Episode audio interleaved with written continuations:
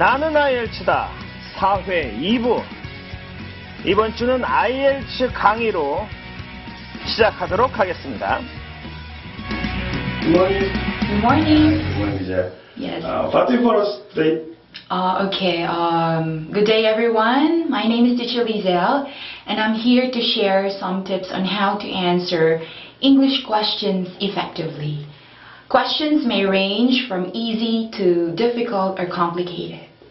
With my experience teaching non-English speakers the English language, some of the most common errors observed are pronunciation, comprehension, and grammar. Um, actually, some of them have the ability to understand and respond to questions correctly. However, they have very poor confidence. Do you agree with that? Well, anyway, let's have some examples. Let's say the question is, how do I call you? How do you feel today? How do you find your education system? Or where do you see yourself in 10 years?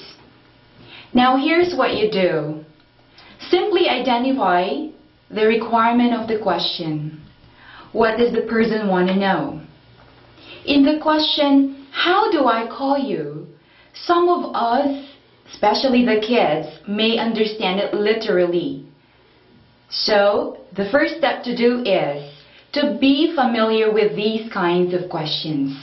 We must memorize, be familiar with them, and eventually use or answer them naturally. In the question, how do I call you? Answers may vary. You can say, my name is Jacob.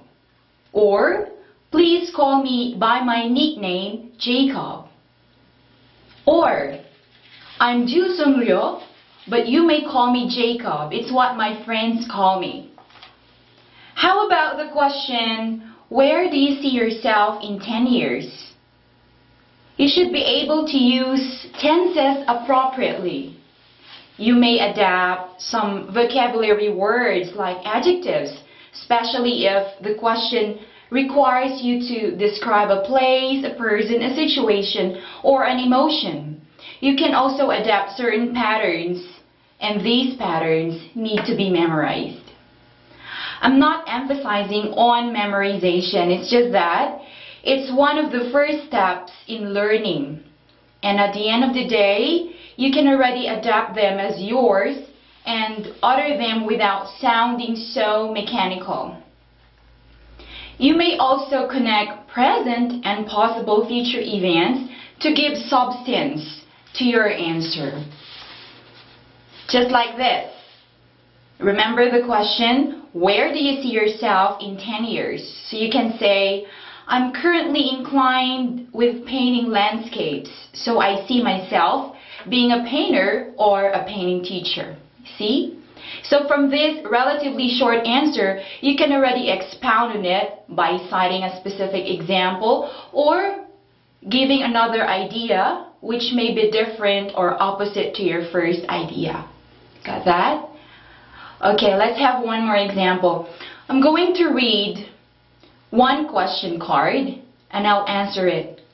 Listen to how I choose my words, how I consistently use tenses, and how I express my thoughts. Now here's the question. It says here, tell me something about the city where you live. So here's a possible answer. Notice words or the vocabulary words, the consistency of verb tenses, and the expression of thoughts. It's like this. I live in Seoul City and obviously it's the busiest and noisiest city in my country. There we have skyscraper buildings, advanced transportation system, and up-to-date public facilities. People there are serious in everything they do, so some misunderstand them as cold people, which is not correct. Also, I can say that my city is a safe and a good place to live in because of people's discipline and the local officers' implementation or strict implementation of our policies. So you see, that is just an example of an answer. You can do better. In this academy, students of various levels are exposed to a field of questions. They are taught several techniques in attacking a question depending on their needs. Should they take an international English exam like IELTS, TOEIC, TOEFL, or others, or just for survival and for daily communication? It really depends on what I need. Um, next time, I am going to teach you the, the different ways on how to answer uh, more complicated questions because the questions which I gave you now are simple questions. So I will also introduce several activities for you to be exposed and have more experiences in answering or opening up a conversation. So my final words, learning English is fun and exciting. You just have to overcome the challenge of the first. Thank you very much.